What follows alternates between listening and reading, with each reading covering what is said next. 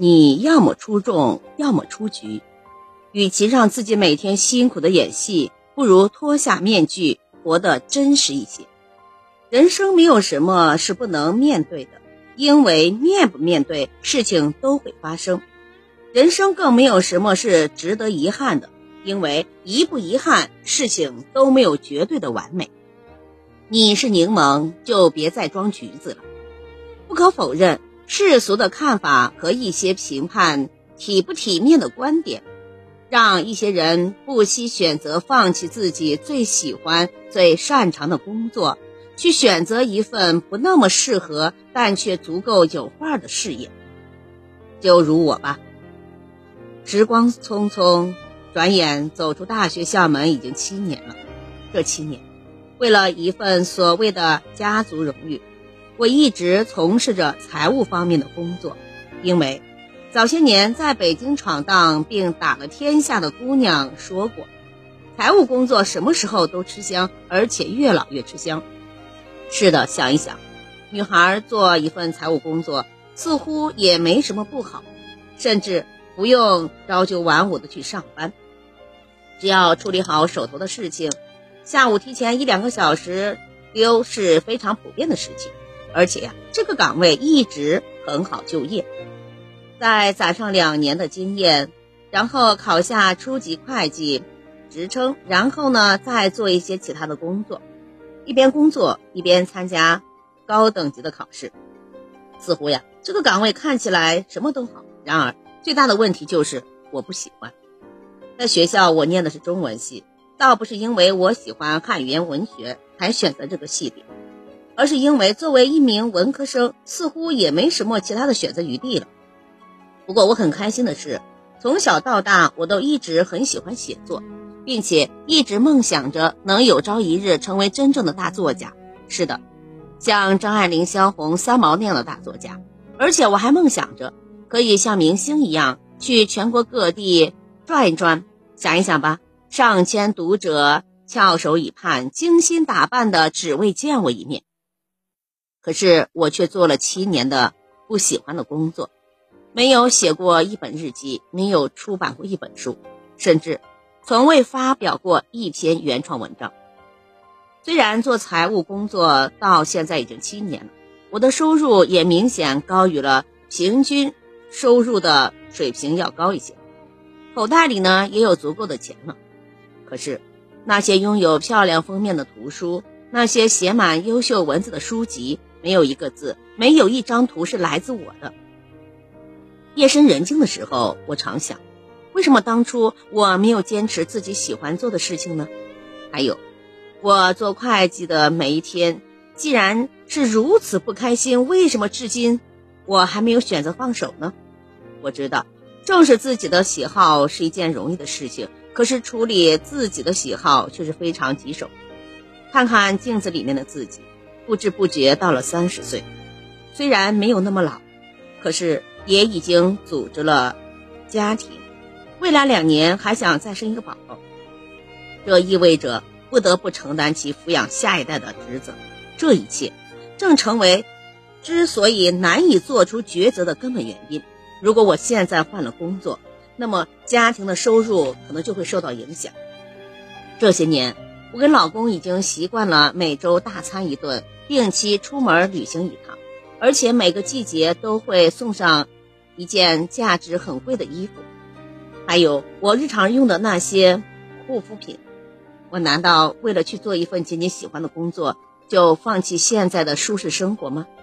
我犹豫了，晚上昏昏沉沉的睡去，等到白天一走进办公室，我整个人又陷入了极大的压抑之中。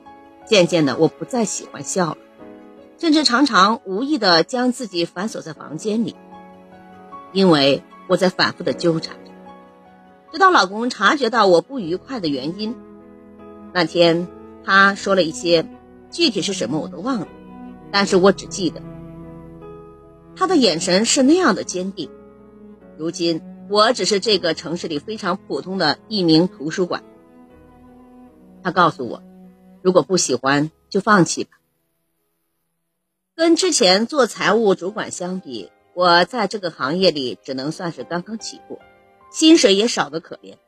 可是每天一走进办公室，当看到那些书架上的一些整整齐齐的图书，当我打开电脑，欣赏着五颜六色的图书封面，我的心情就如同摆在桌子上的那些花一样，春水初生，春风十里。也是在那个时候，我才深切地体会到，在这个世界上，没有比找回真实的自己更值得让人开心的事情。这是关于我在工作方面的事情，还有一个是关于闺蜜小雨和她男朋友的事情。想来也是这个道理吧。小雨和她男朋友彼此很相爱，在他们互相对视的眼神中，可以轻易的察觉到，他们是大学时候。相见相识那个时候，小雨很活泼爱笑，暂且没有生存的压力。这对一对有缘人便很快相爱了。只是后来才知道，爱情总要经受住柴米油盐酱醋茶的考验，这才变得更加的坚固。步入社会之后，他们自然少了很多时间一起出去旅游。小雨是一个非常努力的姑娘，两年的时间内。在这个现实到谈恋爱对象必须要买车买房有存折的城市里，他既不靠亲爹，也不靠亲爹，凭借着自己的一身冲劲，坐上了销售主管这个职位。然而，小雨没有注意到，那天当她兴冲冲的来到男朋友面前，告诉他这个事情的时候，男朋友只是勉强的笑了一下，下一秒钟就借故离开了。是的。作为一个男人，他为女朋友的能干感到自豪，同时也为自己的无能感到惭愧。想到他这两年非但没能很好的去晋升，甚至报名参加一些考试，还需要女朋友来帮助他。渐渐的，或许是因为自卑感感到了非常的不，他不接女朋友的电话了，感觉和女朋友有了差距。也不参加他任何的聚会。两个月后，他突然开了一辆宝马车回来，无比自豪地对女朋友炫耀，说是公司为了庆祝他升职特意给他派的车。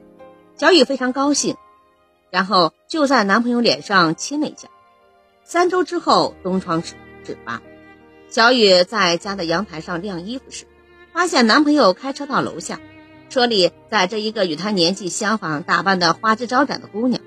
甚至她下车的时候，男朋友还很殷切地跑过来拉开她的车门，然后把自己的手乖乖地递过去，接住姑娘的手，小心翼翼地放在自己的手心上。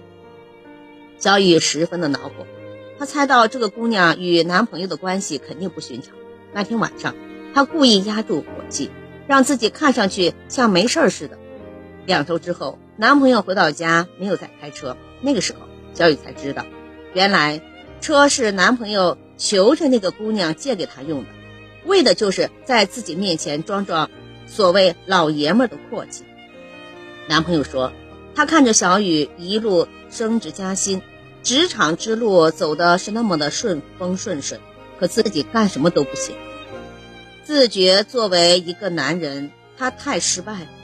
为了顺利借到车，男朋友联系上了老家的这位姑娘。并且为了感谢他的借车之恩，还把存了一年多的钱全部都给了他。是的，为了这么一点看上去体面的豪气，他未来一年都没可能要靠女朋友资助。只有这样，他才能顺利的活在这个一线城市吗？因为他的信用卡被刷爆了，可谓是欠了一屁股的外债。他原本只是一个柠檬。虽然酸涩，却自有它的一股芳香呀。而现在呢，却为了变成橘子，硬把自身的特长去掉，却也未能真的如愿变成一个人见人爱的橘子呀。